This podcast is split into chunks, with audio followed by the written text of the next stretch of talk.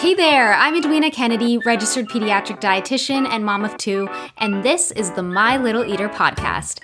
Each week, I'll be dishing out all the best info on feeding and nutrition for your baby and toddler, answering all of your what do I do when scenarios, and helping you gain complete confidence in not only feeding your child, but in parenting as well.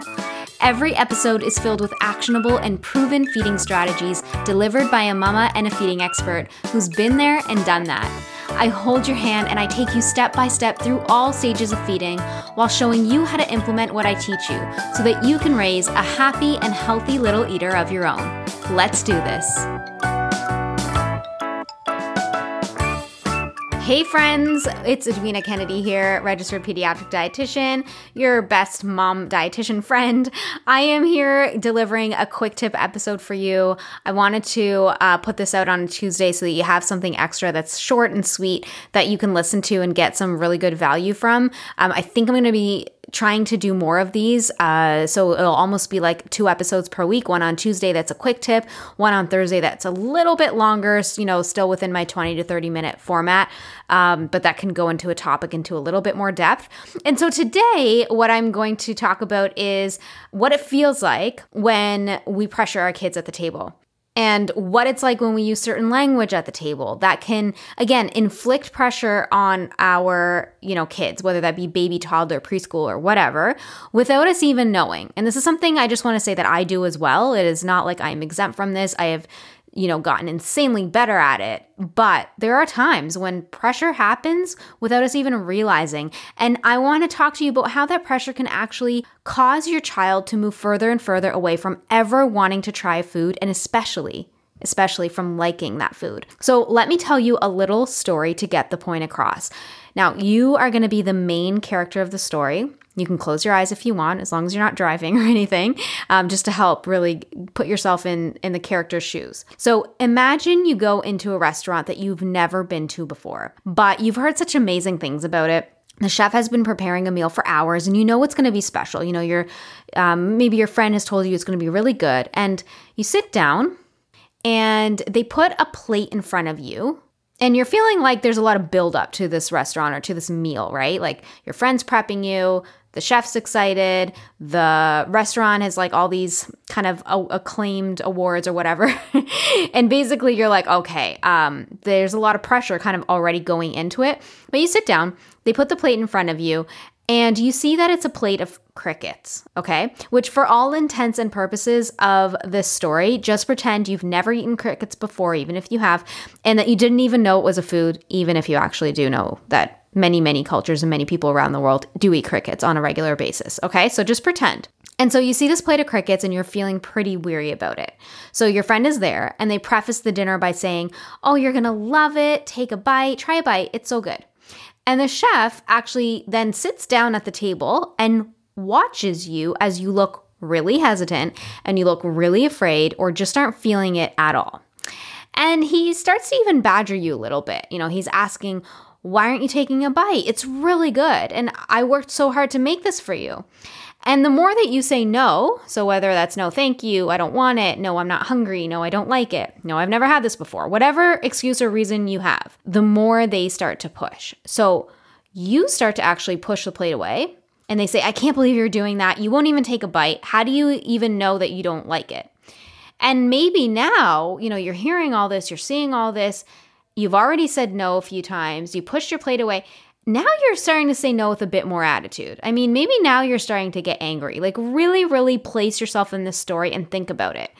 What would you really, truly feel if you went somewhere and they were watching you eat or not eat in this situation? They sat down, they're watching you eat, they're coaxing you, they're pushing you, and they're trying to convince you that it's good. When internally you know you don't like it or you're not ready to try it or you didn't want to, you just couldn't do it. Whatever it is, you can't do it. And this is the exact same thing that's happening for your toddler at mealtime. When we put something in front of them that we like or that we just think is a normal food, right? And we think or we say, why on earth would you not like this or want to try it? And, you know, so we start to badger them, right? So you can imagine the feelings that your toddler's starting to build when they experience this. They're starting to feel resentment. They're starting to feel pressure. They're starting to feel anger. They're starting to act up. And so when you see that happening, you start to build and escalate your feelings in response to that. And you're like, why are you giving me such a hard time? So, this is the kind of thing that I just want you to notice and put yourself in your child's shoes to feel a little bit of empathy in terms of where they are at this time, wherever they are in their feeding journey, wherever they are in learning to like a food, and how you can change your language, your body language, even, basically changing what you say and what you do so that they can move away from those feelings of anger, from resentment, away from worry, away from anxiety and instead move towards feelings of excitement, of curiosity, of wanting to try something. Because if you think about yourself in that restaurant experiencing those negative feelings, you know that experience is not going to make you want to eat it. It's not making you feel like you want to even taste it. And to be quite honest, even if you were forced to taste it, so if your friend says, well, you know, if you're not going to eat this or if you're not going to finish your plate, I'm not driving you home. So now we've got this consequence for inaction.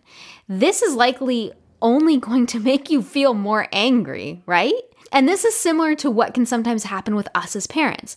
We say to our kids, if you don't take a bite, or if you don't finish your food, you don't get dessert, or you can't leave the table.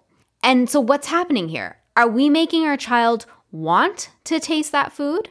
And if they're forced to taste that food, do you think that they're in the right state of mind to like that food? You may get a bite out of them, yeah, okay, and you might feel satisfied for a moment. But at the end of the day, your child is putting up a block and not even really tasting a food, like really truly tasting it out of, you know, curiosity, tasting it mindfully, thinking about it, deciding for themselves if they like it or not, or if they like the flavors. Instead, what's happening is they're angry, they're feeling forced, they shove it in their mouth, and they don't even think Literally don't even think about anything besides I'm mad and I'm forced to do this. And maybe even I hate mealtime. And so you see problems start to escalate more and more, meal after meal, day after day, week after week. So, if you really think about it in this way, I hope, I hope, I hope that this helps you see why I'm always talking about the language and even the body language you use at the table and how it's so incredibly important. So, if you're watching your child all the time while they eat, and your main focus is are they eating it or are they not? Did they take a bite or did they not? Or, oh my God, they're just moving the food around on their plate. And you're kind of even if you're not saying it out loud, you're watching and you're thinking this stuff, trust me, trust me, your child knows and they can even sense that you're watching them. They can sense that you're stressed or you're worried about this. And again, that's the type of behavior that even though it's well intentioned, even though it's coming from a place of worry, from a place of maybe anxiety on your part, it's not allowing your toddler to break free to get into that space where they're actually wanting to taste something. They're noticing that you're watching and they're saying, I'm not eating this, and mom's watching, and I'm feeling pressured, and this is a negative place for me right now. And what also happens is that they're going to come to the next meal with their walls up and ready and expecting a fight to happen. So you might even see sometimes, you know, your child doesn't even want to come to the table. Or from the minute you put something down, they may even like that food, like whatever's on their plate, but they're automatically going to start protesting. And that's because they're carrying that negative experience from before, maybe from multiple times before into this new meal. And they're not looking at this as, you know, it's going to be be a pleasant experience. If you went back, so let's go back to the story for a sec. If you went back to the restaurant, you probably are going to have to be dragged and forced to go back to that restaurant because you wouldn't have had a good experience the first time. But even if, let's say, you were dragged and forced and you went there again, you're probably going to be going in with the lens of this is going to suck and I don't want to be here. And please don't let this happen again. And even if the food's decent, you're probably not even going to admit it because you're mad, you're pissed off. Really, I mean, if that actually happened to you, wouldn't that be the case? So, I hope that this story helped. I just want you to think about this. I want you to let it mull around in your head for a few days.